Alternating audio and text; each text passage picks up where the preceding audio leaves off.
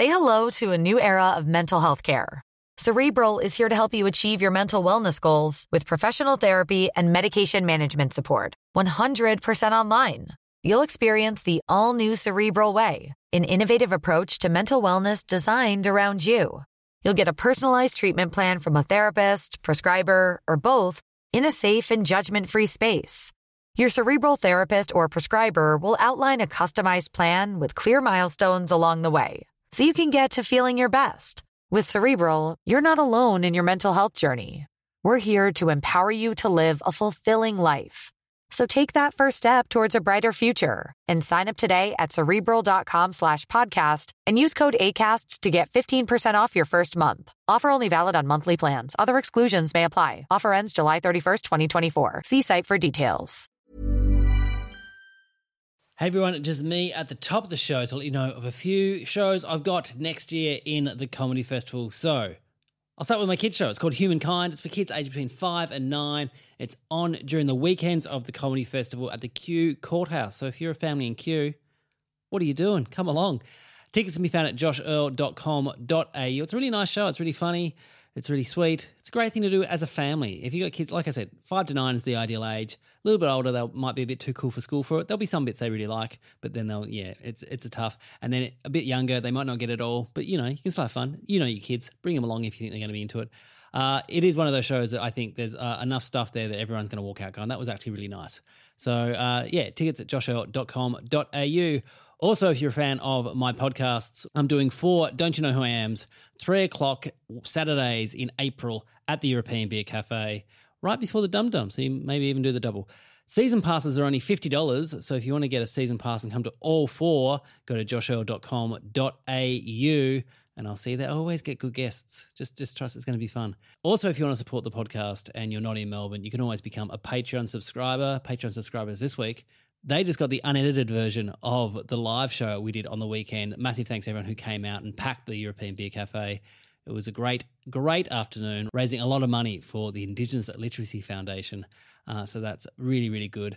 Uh, that'll be the episode that goes out next week in the main feed. There'll be a fair bit of stuff edited out because there's a lot of stuff that was very funny, but just for the room, just for the room. Um, so yeah, that was amazing. So thank you very much uh, for everyone who came to that. And yeah, if you want to, if you want to hear it unedited, go to patreon.com slash DYKWIA. That's patreon.com slash DYKWIA. Thank you so much. This is our last one before Christmas. So please have a safe Christmas. Have a good Christmas. And we'll be back next week. But enjoy this episode. Volume 16, Side B with Daniel Connolly.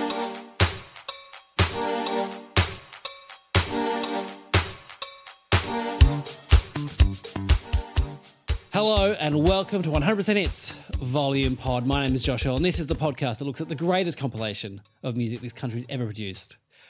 My guest this week, very special guest, so please welcome into your ears. It's Daniel Connell, everyone. Yay! Yeah, g'day, mate. Thanks for having me. Thanks for doing this. No worries. We're very close to Christmas, so thank you very much. okay. Uh, you've you've got kids or Yes, one kid. One, yeah. It's not their first Christmas, but No. do, are they aware of Christmas? Right into yeah, it. now. good. Yeah. yeah. The first year of properly uh, wanting to leave cookies out and Yeah. carrots for the reindeer. It's really fun. yeah. Oh, it's the best. Yeah. Yeah. It's totally changed my Yeah. excitement for Christmas. We because we're going to Perth uh, tomorrow. We uh, did Christmas Day this morning. oh, So Santa came this morning, came a week early. wow. Uh, my kids don't believe that. yeah, but uh, got a drum kit. really? kids did, yeah, I, proper- say- I thought you said you got No, a yeah, kit. no, the kids Kind got- of, you did. Yeah, I did. Yeah, the kids got a seven-piece drum kit. Oh, do you know what?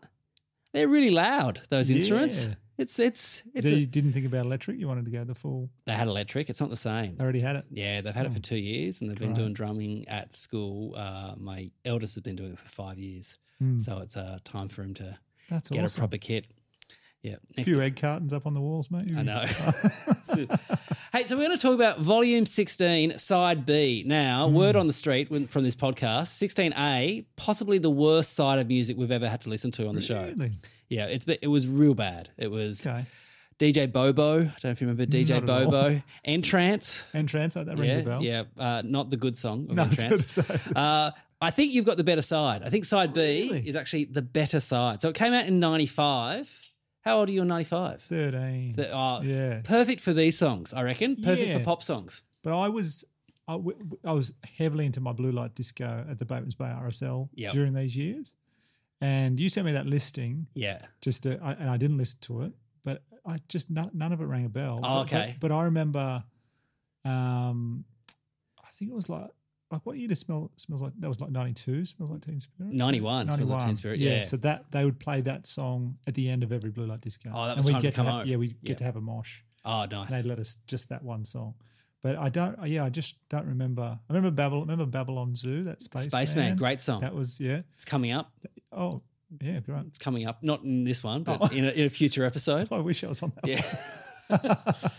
uh, so we've got we've got some. Look, we do have some acts who have been on before, Mm-hmm. and so some of them I've done all the good stories. So we're just going to talk about whatever we want to talk about here. But our first one has never been on because this is her debut single. This is Brandy and her song "I Want to Be Down." Oh, Yeah. You can talk the song. I like it.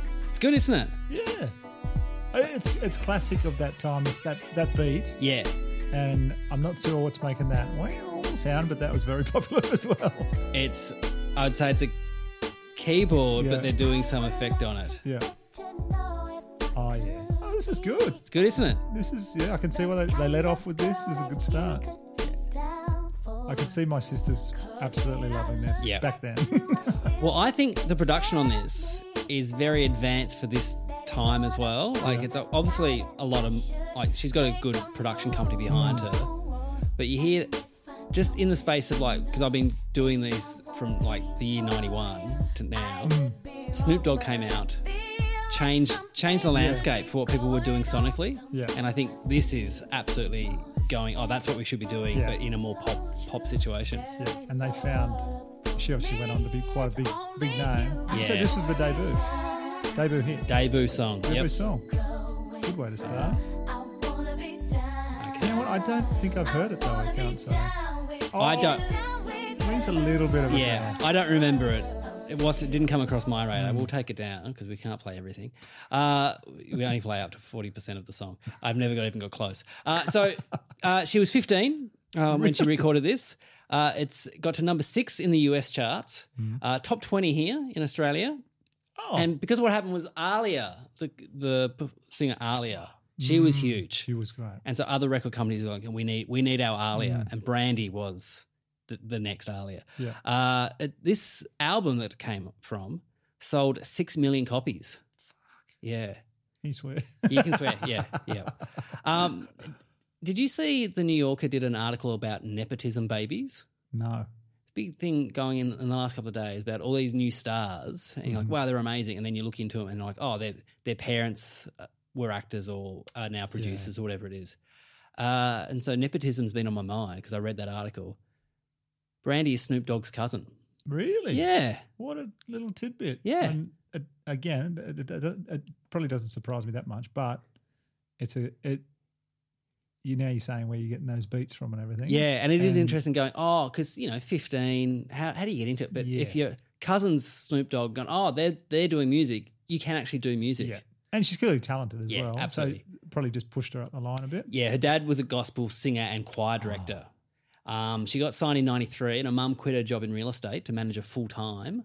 And she dropped out of high school in year 10 to concentrate solely on music and acting. That would have made some cash. Yeah, oh they, they did make a lot of cash. uh, she, she's still been super successful all these years later, and she's still in the public eye.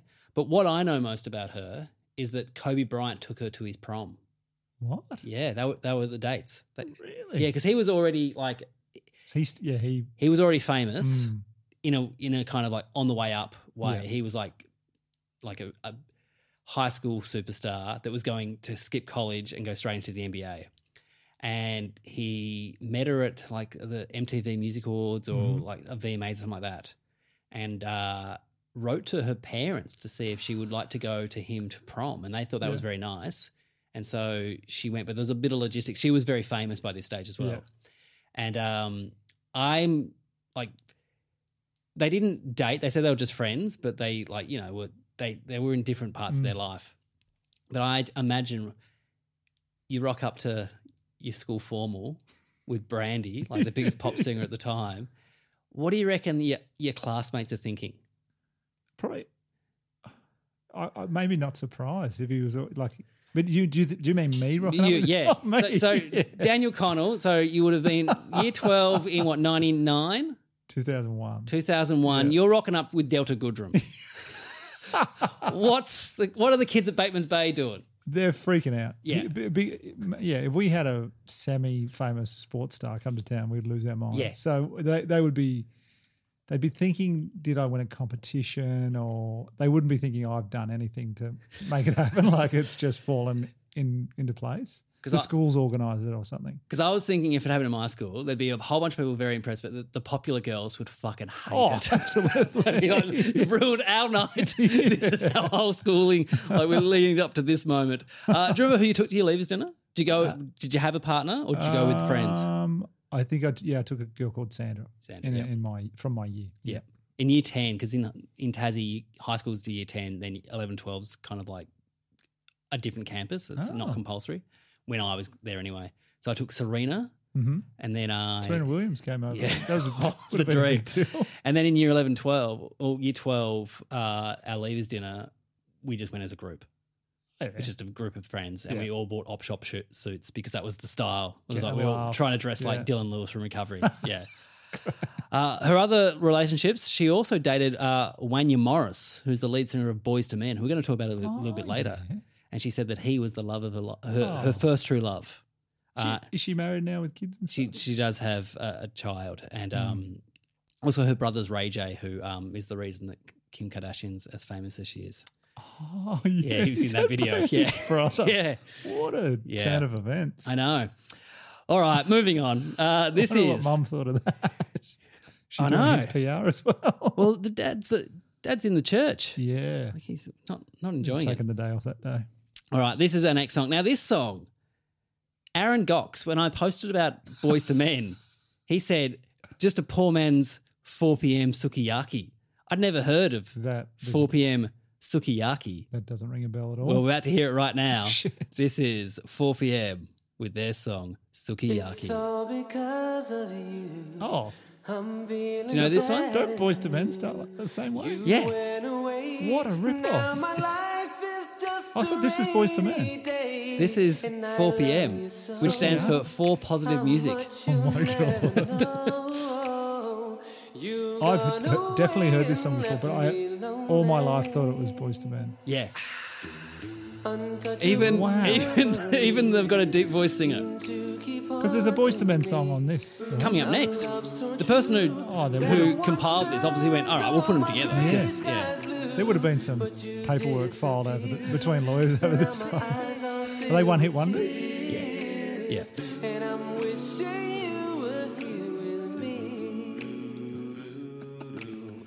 All right. There's a, even a talking bit. I'll, t- I'll go forward to that bit. Let's see if I can get it.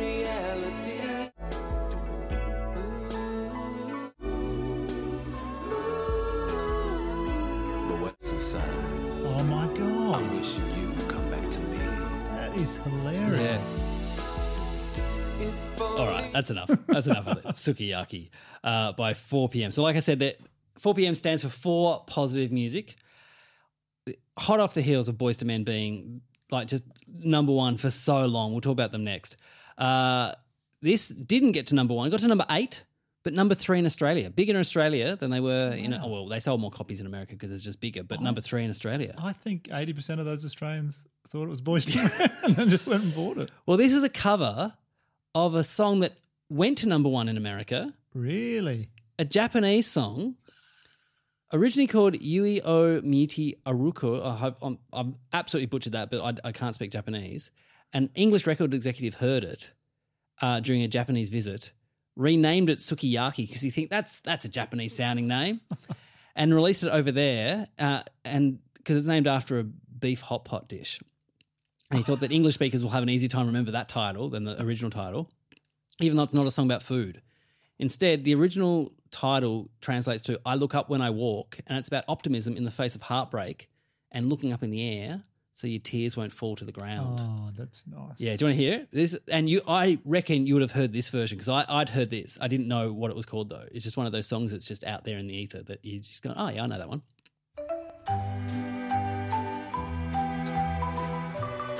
You know what? Yeah. Yeah, Yeah. Oh, yeah, is it? I feel like this song's been used in a famous. m- yeah. It's been Movie?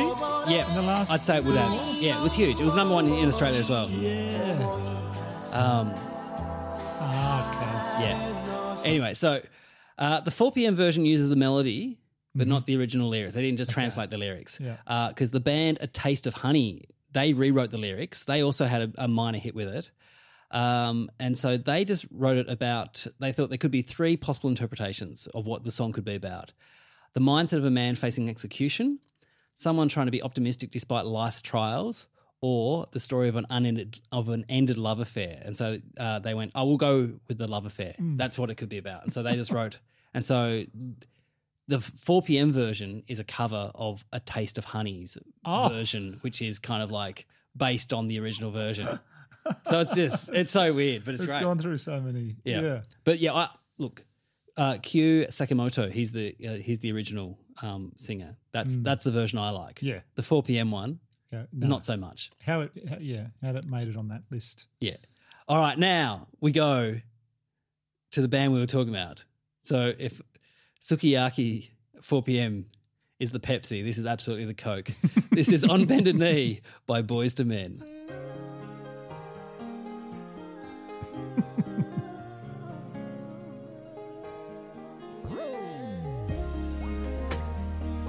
Beautiful start. Yeah. All their songs started quite beautiful.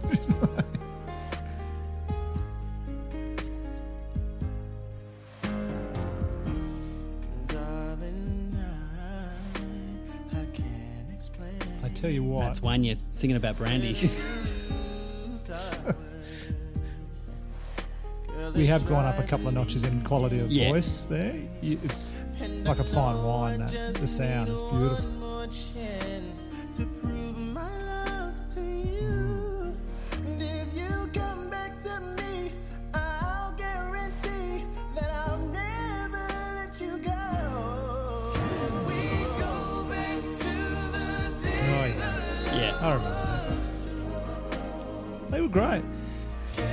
Songs. Yeah.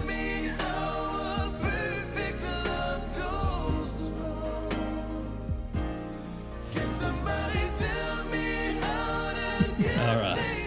Take that down. Oh, we'll listen to this, this is a bit.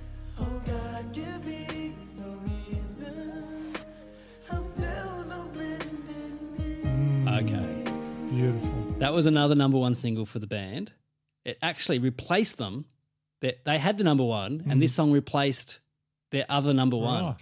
Uh, the only uh, band to do that before them was a little band. I'm not sure if you would have heard of them called the Beatles. So, yeah. yeah. Uh, although Elvis did it, but that was before they were doing the Hot 100 charts. It was like more localized charts, not a not a unified American charts. Yeah. Uh, and so the song they uh, topped off their own song was "I'll Make Love to You." Oh, of course. Yeah, Yeah. which we've talked about. That was number one for 14 weeks. Yeah. This was number one for six weeks. Hmm. So for 20 weeks, the world had this had Boyz II Men as their number one songs. Yeah. I remember they had a, a one- on one of the big Lethal Weapon films. They had a Oh, did they? song on there that was at a funeral scene that was huge. Yeah. they. I I never I, I never bought an album, No. but I it was yeah I know all, I know all the songs They, you couldn't escape them. No. Like Boyz II Men were everywhere. Yeah. Yeah. Did, did they or did they go all pear shaped and have falling outs? I think there's there's there's a documentary series called This Is Pop, and they talk about Boyz II Men in the first episode, I think it is. And they're now playing casinos. They're now in Vegas, but right. they're not doing the big casinos. They're not like Celine Dion in Yeah. her show or Britney Spears when she was doing her show. They're on a smaller, doing your Star Cities. and it's interesting because they do a meet and greet after the show, but they know everyone coming up to them because they've been coming up to their shows for like 25, 30 years. Yeah. And it's like, oh yeah, I remember when I saw you. And it's part of me goes, oh, that's a bit sad. But at the same time, it's like, no, it's not sad because they're playing their songs that they seem to still enjoy mm. playing. And the fans, they've got the people who like it. Yeah. I just hope they made I hope they're making some good money now because you remember those deals they used to all get those Oh. bands in the nineties. They Yeah. just get absolutely. Well, these guys were with Motown, and Motown did rip off a fair few Yeah. artists, and so yeah. No, so this song was written by two guys called Jimmy Jams and Terry Lewis. Now they're both amazing songwriters, and Mm-hmm. they're in the Rock and Roll Hall of Fame. Actually, they uh, I can't remember which one it was, but they they said they never had an argument. Jimmy Jams, I think it was, said I, I wouldn't want to win something that means Terry would lose. right. Good.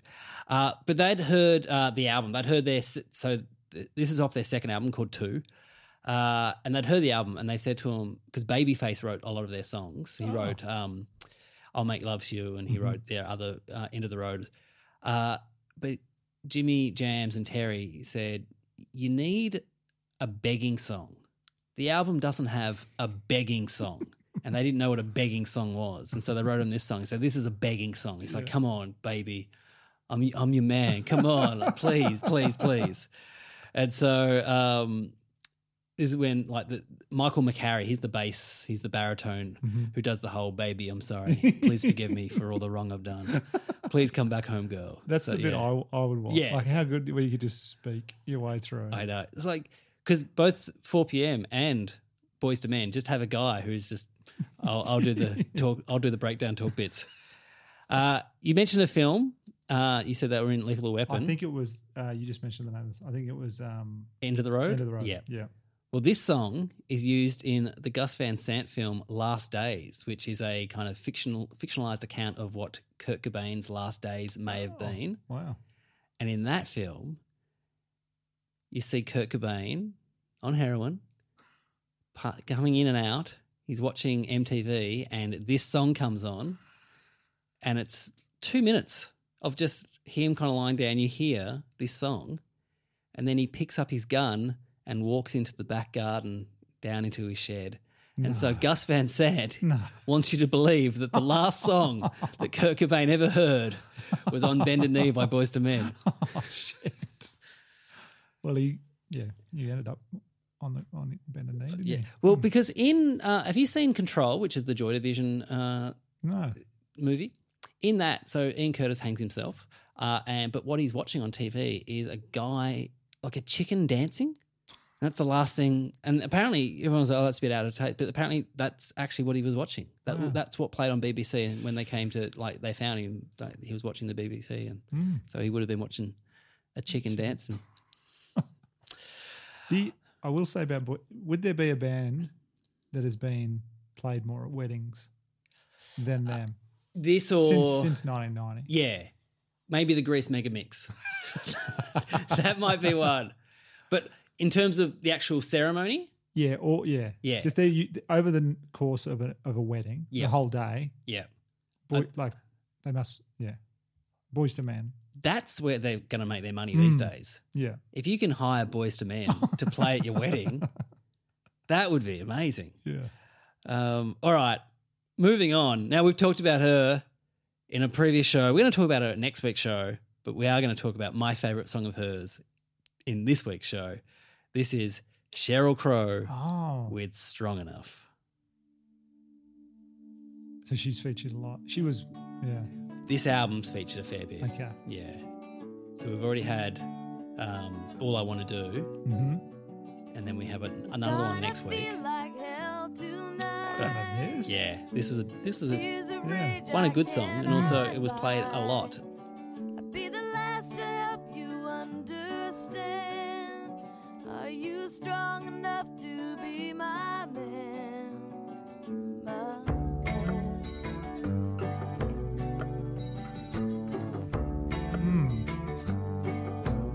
This wedding vibes as well. Yep, mm. we had this album. As the groom walks down.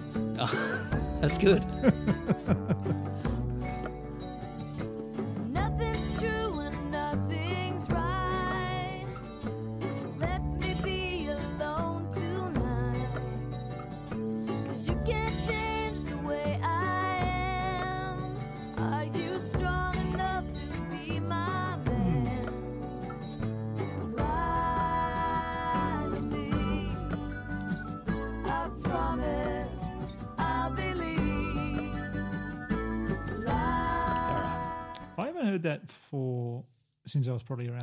Yep. since that when it came out. I just as it started, Jesus got "Landslide" by Fleetwood Mac vibes, doesn't it? Absolutely does. They she, she was friends with Stevie Nicks as well. Really? They Yeah. must. She must have got a letter for about that. That's when it right when it almost starts the chorus or into the. Yep. It's it's like they're about to sing the. "I've I mean, it is one of those things. If you're going to steal from someone, you might as well steal from a really good song. True. But Stevie Nicks uh, played uh, on her album. I'll talk about this now because she was really she was very popular in '95. '93 is when the album came out. '94 is when it kind of hit big, and then '95 is she's still releasing singles from it. Tuesday Night Music Club. Uh, but she uh, kind of dropped out of being cool in '99. She released a, a live album from Central Park, which got absolutely slaughtered by the critics Right. even though you look at it and you listen to it, it's like this is fine. I don't know why. It's just she wasn't cool anymore. But it didn't crack the top hundred in the charts, and these were the guests on it. So the Dixie Chicks, who are now known as the Chicks, uh, Stevie Nicks came on and sang uh, a song with her. Chrissie Hynde from the Pretenders, God. Keith Richards, and Eric Clapton, Sarah McLachlan, all got up and did songs with her and played at the gig. Bill Murray emceed it, and Rolling Stone still only gave it two stars. So, oh yeah, like That's that's an amazing lineup. three. Yeah. It's a three to start with, and Yes. then what you give it more once you watch it. Yeah, but it's like that's just because she wasn't wasn't the cool thing. Yeah. So that was in '99. That's also when uh, Woodstock, because she's featured in the Woodstock doc- documentary. Yeah, she Yes. played. She was in the day, wasn't she? one of the every day there was one female artist. Yeah. and she was on. I think it was the f- first day she may have been, Mm. but yeah, because it was like Jewel was, was on one day, yeah. Sheryl Crow, and I think Alanis Morissette. I think Jewel was on there when it was starting to turn, yeah, and she got out of there. Yeah. straight away. yeah. Have you seen those documentaries? Yeah, fantastic. It's so good. Um, Um, so th- this was uh, number five in America, three here in Australia, number one in Canada, which is, Mm-hmm. it has all the hallmarks of a number one song. From Mm. from looking in all these, they love a bit of country, a bit of rock and roll. So your Tom Cochrane, Life is a Highway. They, they love that. They love that stuff. Was that on? You've done that? I've done that Oh, one. That yeah, a good song. it was a good song. Yeah, Um, did that with Ben Lomas. He loved Right. it. um, I reckon I could almost sing that off. So I cut you off. You were going to say something before? The uh, I, I like to imagine that Sheryl is singing. uh, You're obviously strong enough to be my man. I like to think it's physically like she's, you know, she's wanting a real buff, Are you saying someone who can do push-ups. because she dated Lance Armstrong. Are you saying Oh. she made Lance take steroids to be strong enough to be her man? yeah, I think we've just cracked the case. um, Because then she says, "Lie to me," in that next oh, lie to me. I promise, I'll believe. it's all there. She was Oh telling us. Have we just fucking? Oh my! We, I, this is yeah. You're gonna have This to is good. Get ready for this to go viral. We've just cracked the code. Cannot wait. Uh, there's a response song written about this by country singer Travis Tritt. I've heard that name before. He wrote a song called "Strong Enough to Be Your Man." oh As a response, I think there should be more response songs. yeah. I've written a response song to jo- to Jolene. What is it called? It's called Jolene. Yeah. And it's about how the guy at the office the next day going in going, Hey, in my sleep, I had a weird dream. You were in it. My wife heard me saying your name. If she comes in, just say there's nothing going on. like just and then and then Jolene actually goes to HR because that's inappropriate and I get fired. I think it's an alright song. Yeah. Yeah. Have you played? Have you been in a show before? Never, because I, I had this thing. I don't do parodies live. Not that it's a Oh, parody. okay. I mean, it's it's it kind of is. It's the same chords of Jolene. Yeah. And the chorus is Jolene, Jolene. um, but yeah, maybe maybe I'll bring the guitar back. Okay. Someone else who do, who used to do musical comedy and then uh, doesn't anymore. This is Max Sharam. You serious? She used to do comedy, Christ. and this is her song "Be Firm." Here we go.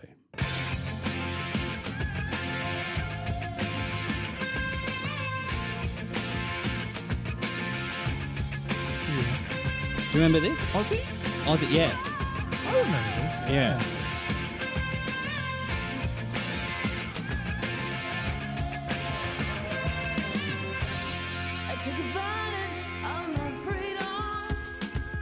There's a lot of songs like this. too, Yeah. isn't it? Use yeah. Because this was the follow up single to Coma, which we've talked about in the past. But Coma, I think, is a really good song. It's really interesting. This sounds like Better hold me hard. producers got involved mm. and everything that was interesting about her, they've gone, yeah, but We've got all this stuff in the studio. We can make these sounds. Better think again. Yeah, it just seems too polished for me.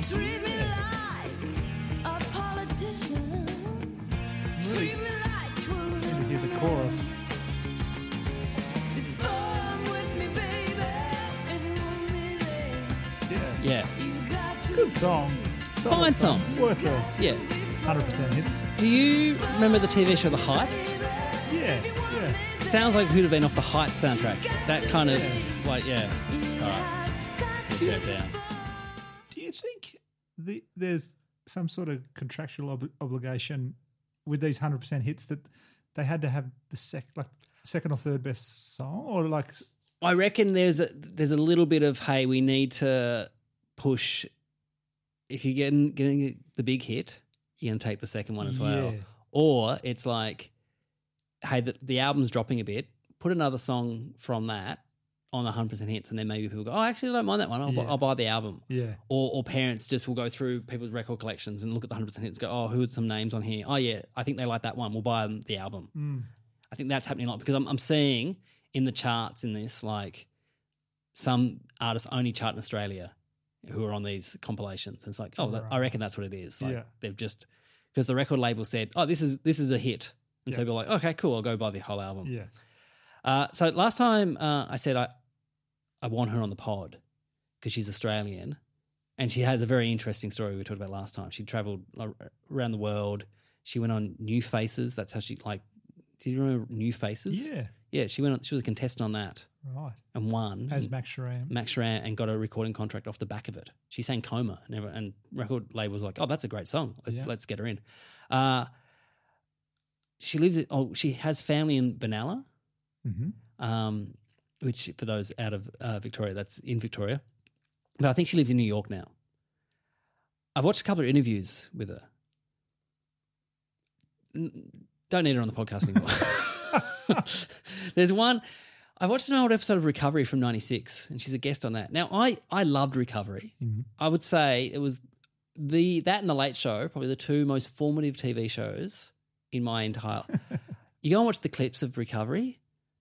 I don't know how it made it to air. It it feels like it's oh it's, yeah it's nine o'clock on a Saturday morning and everyone who's on this show is either hungover oh or still drunk from the night before. and Dylan Lewis is great at trying to wrangle anything out of them, but there's just so many so many moments of silence where it's just okay cool. Where one like the bass player smirks because the drummer said something that oh and anyway it's it's crazy. So I watched her interview on that. and this is when she is She's she's had At her hit coma. yeah She's uh, about to go to America and try and Mm-hmm. break it in America. Uh, and she's very positive. She's like, "Yeah, I think I will do well because what happens is you normally you break it in your home in your home country, and then in Australia, tall poppy syndrome comes in and people don't like you, so Mm. you go overseas. And once you get acknowledgement overseas, then Australians go, "Oh no, you, you're one of us. Yeah. we, we're proud of you now." And I think that was very true. I don't think she, she didn't do much in America, Mm. but I mean, she's she's lived a life. You look at her look at her bio; she's um, still been doing stuff. But on that episode of Recovery, they throw to Ben Lee. He's doing an interview, and I remember watching it because I he did a thing about because Ben Lee was in year twelve, just finished year twelve, and like got huge marks in his HSC, and I was in year ten, thinking, oh, that guy's my age and doing it. a bit like the Brandy and Snoop Dogg. I'm like, going, that guy, I like that guy, and from Ben Lee, I discovered bands like Pavement, Archers, Loaf, and Jonathan Richman. All these people who I, I love now because of hearing him talk about it in interviews and go, oh, that's. Uh, and so, yeah, it's it's very very interesting when like because I'm you know, I like Ben Lee, yeah but the bands he was talking about, they're the bands I really love. They're they're the ones who I'm like, okay, they're on my on my all time favorite lists. he was that when he was dating Claire Danes that was huge I think it was before that because he was still living in Australia. I think he, I don't think he was dating her in year twelve. right because he, was- Yeah. he was he was they were babies though they, they, They were pretty young. So I, I saw him live once, and uh, he they'd just broken up, and the rumor was he was she was dating Billy Cr- Crudup, I think the oh actor, yeah yeah. And he was playing at Ding Dong, And next to Ding Dong, there used to be a cinema, and her movie was on the billboard out the front. And he even said it's very weird walking into your venue when your ex has got a huge billboard out the front of it. Yeah. And it was. I mean, he wasn't negative about it. He was just like, it, it's weird. Mm. Yeah. yeah. Uh, so this uh, was released in May of 95. Uh, this got to 25 in the charts and uh, didn't make it into the um, Hottest 100 like Coma did. Coma got number eight on the Hottest 100. I thought that would have snuck in that one. Didn't. You know what? It remi- I don't. Imbruglia was she like 98, 99 or 97? I don't remember when she. It's got that sort of vibes. to Yeah. it. Maybe Max Sharam was a couple of years too early. Maybe, yeah, But maybe. I feel like that would have gone well 99, 2000. maybe they saw what Max Sharam did and went, "We- if we can just do this, Yeah. that's the that's the thing to follow. All right, moving on. We've talked about it before. We've talked about it twice now. this is the third single. The famous Joshua, the only Joshua I knew growing up, Joshua Kadison, and his song "Picture Postcards from LA."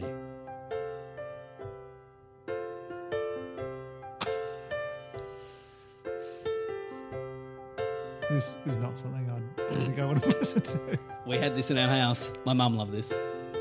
I'm the piano player down at Eddie's bar. Does Oh, it sound is like this- Elton John to you?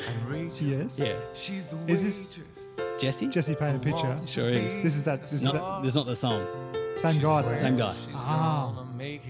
It sounds exactly the same. Yeah. Make it big Well, there's not too much you can do with the piano. Like all your songs that sound pretty similar. Picture postcards from LA. That's good. It's a real variety of music on this. You do, you do get a lot. it's time for closing, I play while Rachel cleans. She listens to my music. Almost sounds like a I like a listen comedian. to her. She swears she's It has some. Tim Minchin, Eddie Perfect vibes. She's going all the way. And I say, send me picture postcards from LA. All right. That's all we need to hear. He's got a Go- good voice, but he's definitely going. "Rrrr." Yeah, he's got a bit of the Eddie Vedder kind of. yeah. Uh, so the album was released in '93. This was released two years later. They were still flogging it. They still so it was the 22nd highest selling album of uh, '94 and the 15th highest selling album of '95. Yeah, right. All, all off the back of Jesse. All off Jesse, and then picture postcards from LA. Oh, that was a that was a big Eh. one, was it? Well, it was people loved this. People loved this Oh. song. Um, so it does remind me of a musical. It reminds me of a song that would be in some musical. Like, yeah, It- it's one of those songs that have nothing to do with the rest of the musical. It's just so they can change the set, the costumes, and go. All right, well, you go out there and you're the guy in the bar singing. He also talks about how Rachel's cleaning up and he plays songs. I'm like, fucking just pick up a mop and help her. Uh, so it does talk. So the waitress called Rachel wants to make it in LA, in LA, and he plays the bar in Eddie's bar. He plays the piano in Eddie's bar, and I looked for Eddie's Bar America, because he was raised in LA. So I'm not sure if he moved away from LA. It all sa- he this this from the music and the, his voice. It sounds all very produced, and his backstory sounds like it could be produced. That that could be true. Uh, I found a bunch. Of, so there's one in Dunedin, Florida, which is a sports bar. I don't think they have a piano player. there's one in New York, which is a restaurant, but I didn't see a piano because you can see inside, and it seemed like it was just a restaurant. But I did find a band room called Eddie's Bar in Moorabbin here in Victoria. so if you are around on New Year's Eve, you can see ACDC cover band Whole Lot of Rosie at. Eddie's Bar in Moorabbin. So there's a shout out. They're not sponsoring the show. Just my tip: go and see Whole Lot of Rosie. Uh, they'll be a bit different to Joshua Kadison. Um, so he's he's still making music. Is he? I, that was my next question. I, I thought you were going to say like he's he runs a bar and you know. No, we, we he was on the show when we talked. Well, he wasn't on the show, but we talked about him with Andrew Levins. And he- I'm telling you, the listeners know this, but he wrote a book called 17 Ways to Eat a Mango. Mm-hmm. I'm going to say self published. uh, but he's still making music and doing front facing YouTube like shorts. Like he's doing going, hey guys, and he play a song. He's just stopped putting them under Joshua Kadison though, or Josh K was his name on there. And he's like, I'm going to put him under a different name so people don't come with the baggage of Joshua Kadison. They just come in, and it's he's either cracked the code of life or he's spiraling out of control. I watched about three of the videos, and I can't tell. Does he sound? Does he sing the same? Do you want to hear? Mm, Here we please. go. This is. Um, apologies if it comes up with an ad. Here we go. Hi, you guys. It's Josh. Um, people have asked me what my favorite song is, right? And usually it's Imagine. John and Yoko's like freaking awesome, most awesome song. There's so many great songs. Anyway, but actually, I think this is my favorite song. So I want you guys to hear it. It's the sound of waves on my paddleboard. Um, What do you reckon? Look. Crack the code or he's spiraling? I think he's a classic. I don't think he's spiraling. Okay. He do I, like it seems like he is, but I think that's just the life Yeah. that people leave after they've had a hit, one hit song in the nineties. They just live off it forever and can paddleboard the rest of their life. Yeah. Because he'd still have to make like that. Would Jesse would still, Yeah. you know, that would have to get him hundred thousand dollars a year easily. Do you reckon? I'd say I don't know how that works. Surely, like unless he again the deal he had was crap. But Yeah. that would have to get downloaded a lot. That song. I, I don't know if it gets that download that No? much. Was let's say ten grand. Yeah. but, but he he'd probably play weddings. Oh, he'd be a great one to play yeah. at wedding. Yeah. Although he'd probably try and have sex with the bride. you come and listen to my favorite song. It's called Waves on My Paddleboard. um, all right, moving on. Talked about this guy before as well. Ex Culture Club, future kidnapper. It is Boy George and a cover of Iggy Pop song Fun Time. Cover.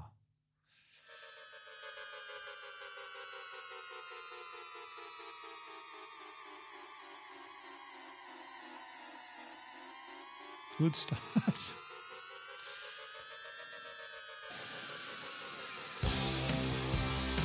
All right.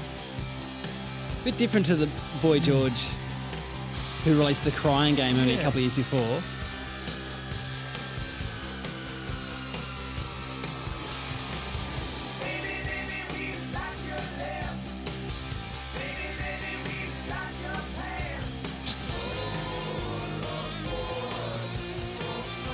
Been listening to a bit of ZZ Top in the lead up to this, I think.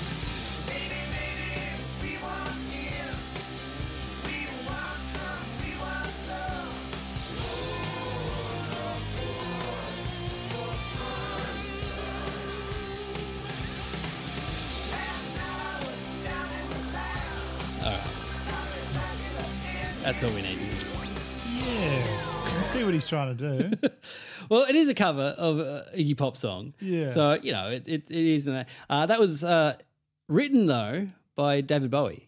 really? Because David Bowie produced The Idiot, the Iggy Pop album. Oh. He wanted to make Iggy Pop a star again. And so, or a star to begin with, and went, right, uh, this is in the Berlin years. So, I'd love to hear Bowie do that. yeah, well, you Wonder if he ever laid it down. yeah, he did. Yeah. He did?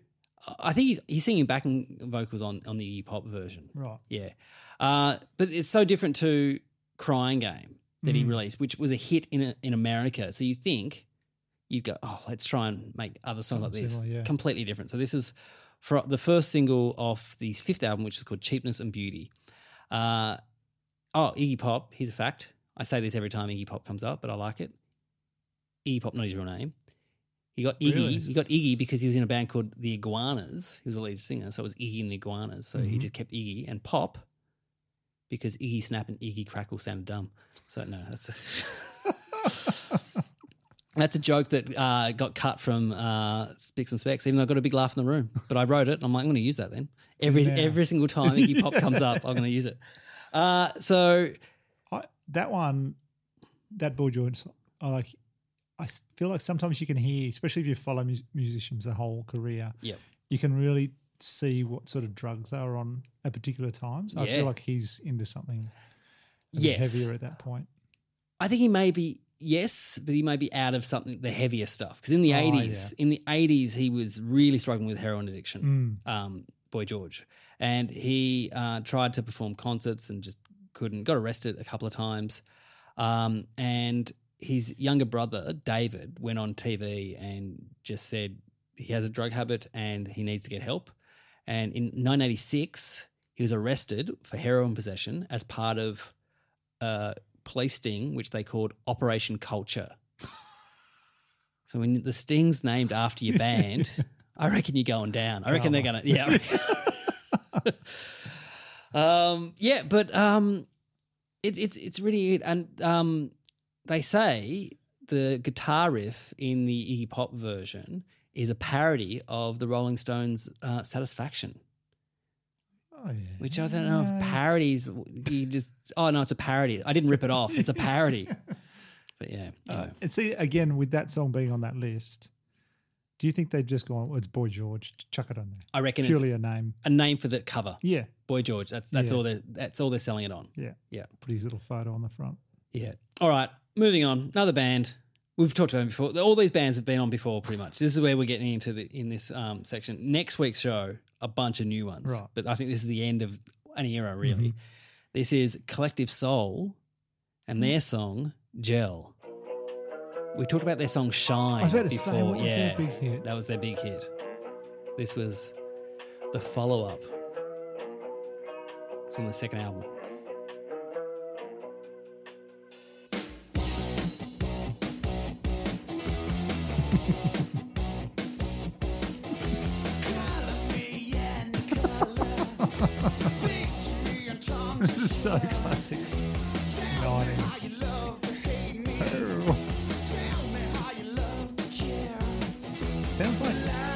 Band or something like that. It sounds like they're fans of like the hair metal bands, so they know grunge is popular, so they're trying to yeah combine the two. That riff though, that's, that's like a 18 year old in a school band.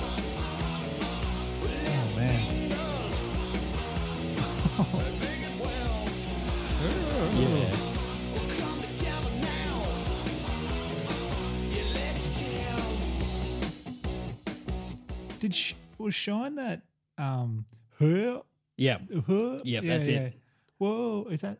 Maybe let you lash. Yeah, That's yeah, it. Yeah, yeah, Yeah, yeah, yeah. that's yeah. it. I remember that. yeah. Which was so different to this one as- well. Yeah. Yeah. This is obviously they've gone, oh shit, we've got to write a follow up. This is it from the second album, which they called Collective Soul as well. Uh, pretty standard rock song. Got to number two in the US modern rock charts. did it? Yeah. I don't Oh, really want to. that's that down, Yeah. down, down, down. It's. I don't really have much to say about it. No. But I do want to talk about gel. Because in 95, I was using far too much of it. Did you go through using too much hair product phase? I remember the like. Because you got curls. Yeah. So so gel, you can't really do much. With, I, I yeah. shaved my head a lot. Yeah. And I, I remember that my sisters had those big tubs of clear. Remember the clear gel? Yeah. I just yeah, I used to get Tar- a few fingers- Taft? Taft? Yes. I don't, I don't know how to say it, just but yeah, a handful of that, and for like a blue light disco, Oh, absolutely, no, I'm just going quite slick. it'll just go crunchy. Yeah, yeah, crossways. I And this, I can still that smell of it. I can still remember that. Had that classic. I have the type of hair that I have to use product in, otherwise it just super fluffy and it Mm-hmm. just looks dumb.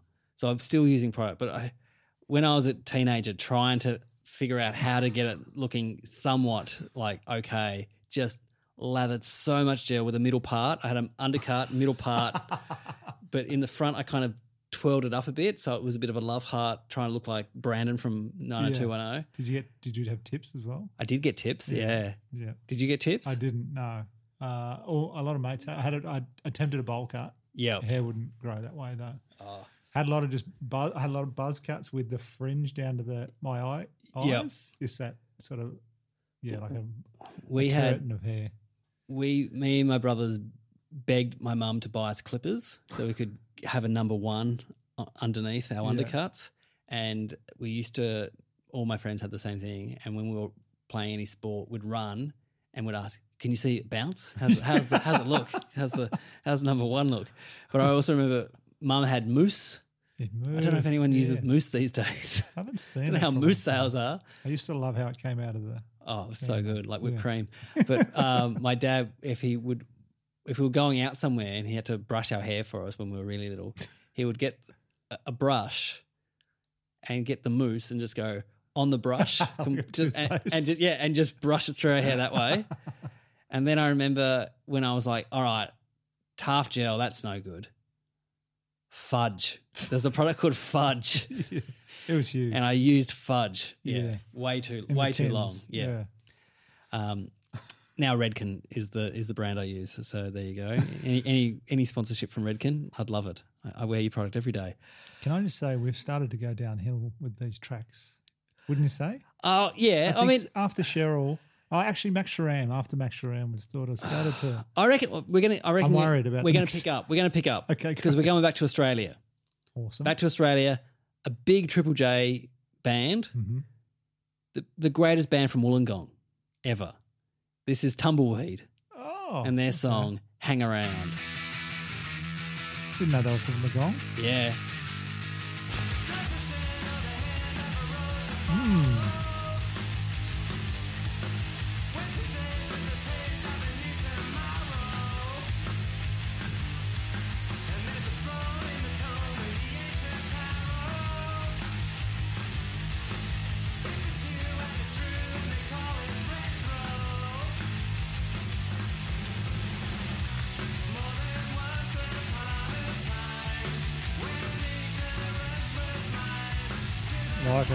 you like this? Yeah. I thought you would. Bit, I like a bit of fast. Yeah. Bit faster. I've seen them on hundreds of posters over the years. I can't say I've listened to them that much though. They're still playing now. They still. Uh, I think Richie and the boys are still playing now. I'm not sure though. I know I know they broke up for a bit, but they, they all get back together. Hmm. I think they might be on the the nostalgia tours, which is a way that these bands are making more money now than they did back in the 90s. So here's the thing. So like I said, from Wollongong, this is from the album Galactaphonic. This is the band's highest ever charting single in this country. It charted number 48. It got to number 95. No, it got to number 96 in the Hottest 100 of 95. They're only charting that year. Uh, that was the year that Oasis won with Wonderwall. Right. Um, more of a live band, I'd say. Mm-hmm. And also, I think there must be good dudes because, like you said, that they supported so Oh, many bands everywhere, yeah. Every every band, like you and I used to take them out on tour. I know Rollins Mm. band, uh, Monster Magnet, all those bands, all all come out to the country and go, "Oh, Tumbleweed will be the band." And I think that's a good sign Yeah. of being good dudes. If bands like you know, we want them to tour around in a Tarago with us, Yeah. Uh, eating. They must have done some big day outs too. Yeah, yeah, absolutely. And so, but this is the this is the sound of my teen years. Not not tumbleweed exactly, but this That- um, a- Australian guitar, which was just Triple J, pretty much played Yeah. this, and occasionally some kind of like UK dance acts, Yeah. and some American like kind of punk bands and stuff like that. But it was like bands like You're My Spiderbait, like Jebediah. Jebediah, stuff, yeah. Regurgitator, Ammonia, like Grinspoon, all the, all those bands. Yeah. Which is just like you know you could kind of go if you didn't know too much about the genre, you go oh Mm. they all sound the same, Yeah. which is fine, which is what which is what they did. Um, all right, we're up to our last song. Was it? Would that be their biggest song that I would know, or would they have songs? They had another song called Daddy Longlegs, which Yeah. I think probably more well known. Or Mhm. also, uh, oh, what was it called? Silver. Let's have a look. What I'll do, I'll type in tumbleweed in and see what comes up. Uh, Daddy Silver Lizard. There you go. Yeah. I knew it was something. So this is this comes up number four on their on their list of songs, Right. but it's number three because number two is a song called Tumbleweed by a band called Puscifer. All right, our last song, and this is this album that this came Finish with a off. bang. We are going to. Really? This is of the year, I'd say, along with Live's Throwing Copper and the Presidents of United States of America. This album was the album that everyone in my school had. Every party I went to, this would get put on at some point. This is UK band Bush from their album 16 Stone. This is Everything's Zen. I remember this. My sister had this album and played it. Unbelievable. Yeah.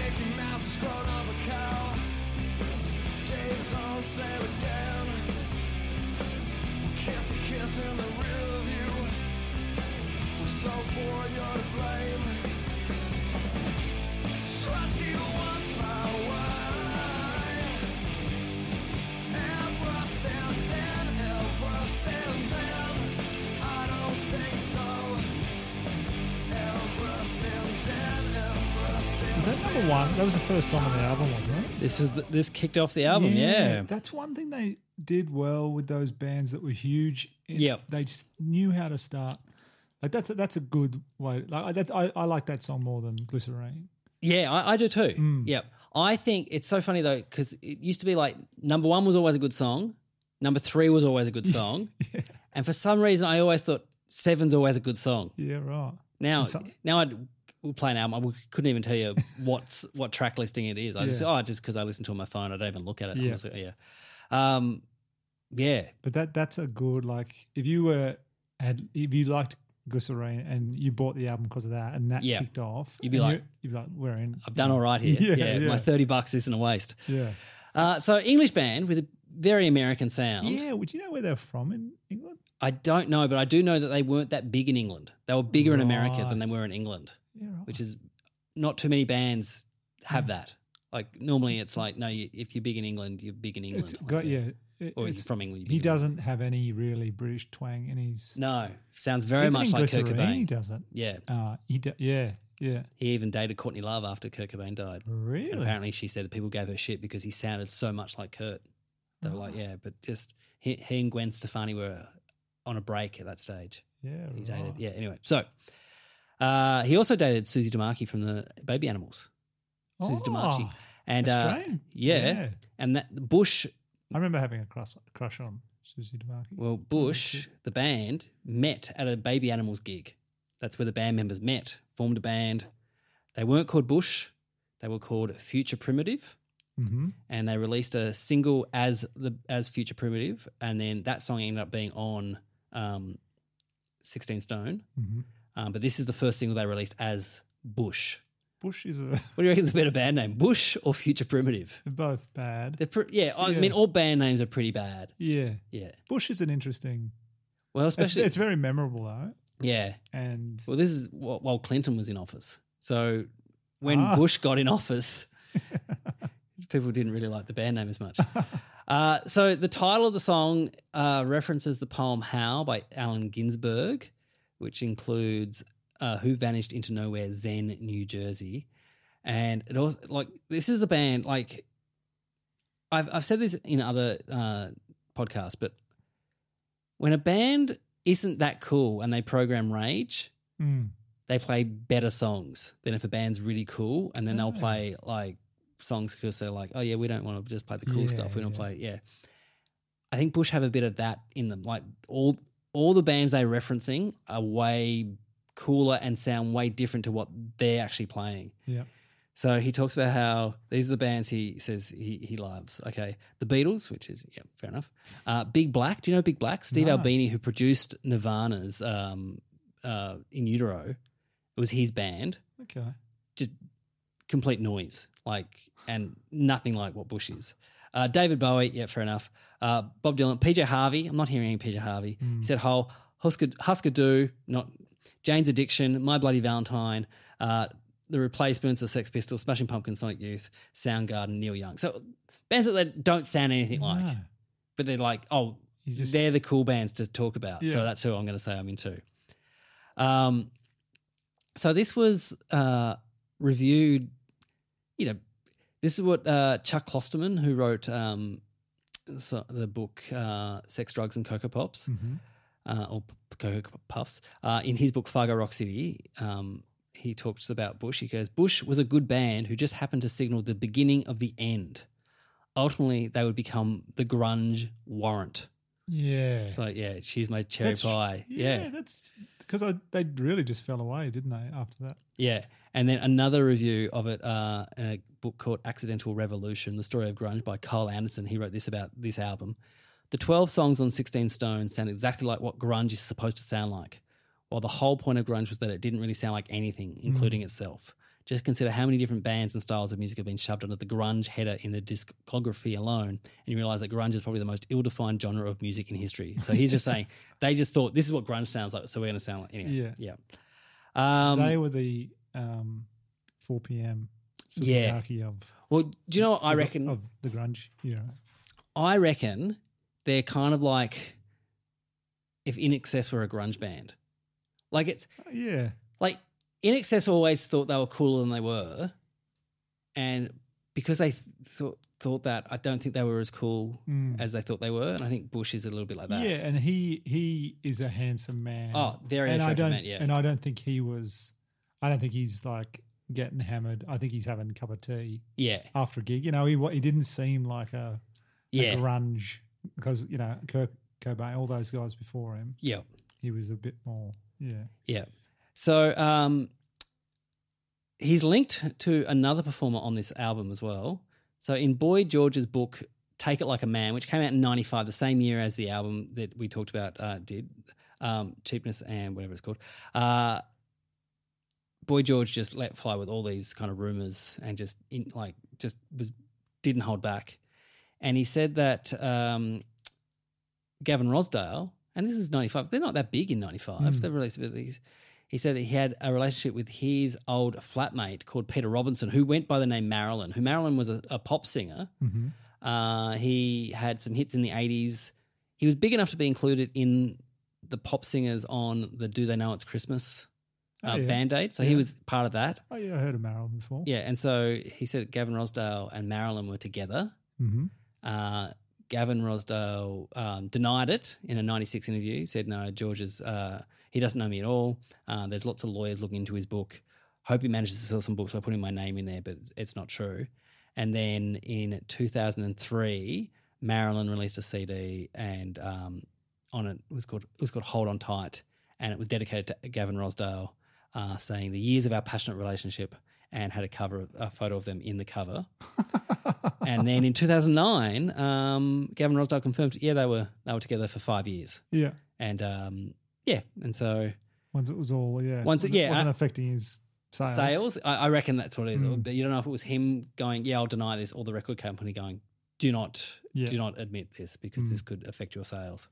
Well, I don't even know what he's up to now. What would he, is he still? Are they still playing? Is Bush still playing music? He- Surely he'd be For a playing some acoustic. When I looked online um, on the Wikipedia, Bush also go by Bush with Gavin Rossdale. Okay, so I think he's gone down gone a bit Diana Ross on the band. So I don't know, but look, I- reckon he'd like like Joshua Kadison. I reckon he would have made enough money Mm. in the nineties for sure. because I think they may have sold the most albums from a British band in the nineties because they all, all those American sales. I mean, Oasis might argue that they sold more, but I'm not sure because America's a, a Yeah. lot bigger country. Yeah. Someone, someone will look that up. And Where was tell me I'm Babylon. Zoo from? Babylon Zoo. I think they were British? English. Yeah. Yeah. yeah. All right. What we do on at the end of every show, Daniel, is we go through the 100% hits. Now, there's 10, 10 songs. Mm-hmm. So we say if it's a hit or not, and we see if it actually is 100%. So all the way at the start, we had Brandy with I Want to Be Down. Hit or not a hit? It's a hit, yeah. Sukiyaki, 4 p.m. Sorry, boys. You're going to be sucking what you I've got to say. On Bended Knee by Boyz II Men. Absolutely. Yeah. Strong Enough by Sheryl Crow. Yes. Be Firm, Max Sharam. I didn't mind it. It's Yeah. I'm on the fence. Let's give it a hit. Okay. Because of the Aussie factor. Uh, Picture Postcards from LA by Joshua. Kadison. Sorry, Joshua Kadison. Fun Time by Boy George. no, that was a bad one. Gel by Collective Soul. No, that was No, probably the that was- worst. that was the worst. On Let's say it was the worst. Hang Around by Tumbleweed. Yeah, yeah. I, I'm gonna. I'm actually. That's. I'm gonna write a note Right. on my phone. Listen to a bit of old Oh, that's Tumbleweed. good. Everything Zen by Bush. Yeah, I think so. We got six. That's pretty good. We got the same as last week, and I'd say this week a lot stronger. But I think you're more honest than Terry Siakis was. There's a Oh. slight dip in the middle, but I think the whoever put it together, compiled it, knew what they were doing. They did all right. Yeah, they did all right. Hey, Dan, you've got a new um, special out on YouTube. Yeah. Tell the people where they can hear watch it. Yes, you can. Uh, it's um, my this t- 2022 show filmed. It's called Gutless Wonder. Uh, it's on YouTube. Daniel Connell comedy. Just put Daniel Connell comedy or Gutless Wonder. Daniel Connell in the YouTube search, and you can find it on there. And the full full full uh, special up there now. And it's great. And where'd you film it? Uh, it was filmed it in the Macedon Ranges in the Newham Mechanics Institute, a little place called Newham up there. I really like that because I think every Australian special looks the same. Mm. And then Aaron Chen had his last that came out uh, earlier this year, which looks great, Mm. filmed by Henry Stone, and yours looks great as well. And I think that's really good that people are Yeah. finally going, oh, let's just not do it all in the one place. Yeah, I and wanted just to make it look yeah, the same. I wanted to make it different. It kind of looks like it's in a barn almost. Yeah, yeah. But you you would know Cole Cameron. Yeah. So he lives up there, and he run, he was organising a gig there every now and again. I did it in 2019. Yeah. kept that the location in my head, and thought if I ever film anything, I'll do it here. Nice. Holds 80, just a nice Yeah. little yeah. Perfect. And you're doing a show on the Comedy Festival next year? I am. I'm doing a, a festival, the entire run. Uh, my new show is called I'm Always Sore, and you can check that out. Great. Hey, thanks everyone who came along last weekend to the European Beer Cafe for the 100% Hits live show. It was so much fun. I'm in talks of trying to do uh, one in the Comedy Festival. We'll be looking at 100% Hits, the best of 97. Or actually, the best of the best of '97 because it's two discs. We can't do That's, we can't do 40 songs in a show. That would be a good one. It'd be a 97. 97, mm, Bop, Hanson. Yep. Uh, maybe even Spaceman. Uh, now, also, um, my shows uh, for the Comedy Festival are on sale. I'm doing my kids' show, Humankind, on the weekends. If you've got kids aged 5 to 9, perfect for them. And also for Don't You Know Who I Am's Saturdays at 3 p.m. at the European Beer Cafe. Season pass for all four shows is only 50 bucks. So go to joshearl.com.au for the tickets. Thank you, Daniel. We'll see you next time. Thanks, Bye.